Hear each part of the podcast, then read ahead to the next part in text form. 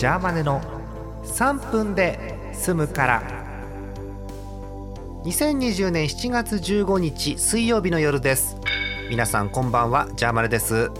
もうご挨拶にね SE を入れるようになったら末期かなと思うんですけれども。えさて今日の3分もこちらでございます。公共料金の紙どうしてるのコーナー第2回です。え皆さん公共料金の紙届いたらどうしてますでしょうか？え昨日の3分でいただいたお便りではえ結構取っとくなんて方が多かったんですけれどもえ今日もお便り読んでいきたいと思いますよ。えラジオネームあなたの街のカタツムリさんありがとうございます。ジャーマネさんこんばんは。こんばんは。公共料金の明細書ですがうちの地域も紙で来てます。でその扱い方なんですがポストにインしてあったら都度回収しリビングのテーブルの上に置いておきます。うん。しかしながら我が家のスポンサー様かっこ父曰くお金くれないなら用はないということで結局ゴミ箱に捨てられるオチです。あら。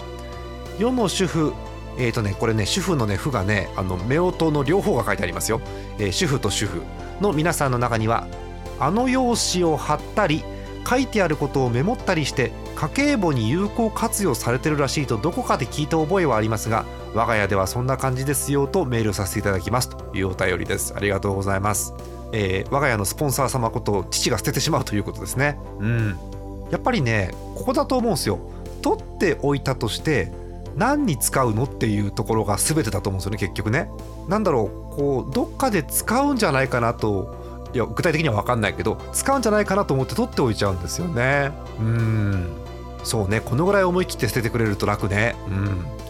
うん。もう一ついきましょうか、えー岡山県ラジオネームサイクロン掃除機さんありがとうございます。ジャーマネさんこんばんは。こんばんは。公共料金のお知らせですが私は見ずに捨ててしまっています。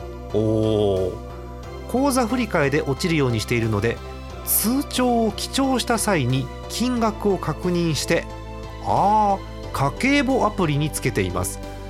えこれを書いていてお知らせを詳しく見るようにすると節約とかできるようになるのだろうか点々点とふと思いました。以上です。ありがとうございます。すごいちゃんとしてる。家計簿アプリに金額を確認して入れてる人がいる。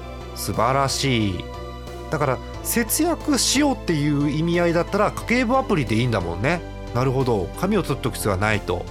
じゃあやっぱり、えいらないのかな？うん、えー7月15日水曜日の9時50分現在でジャーマルの中では公共料金の紙はいらないという結論になってます。引き続きお便りお待ちしてます。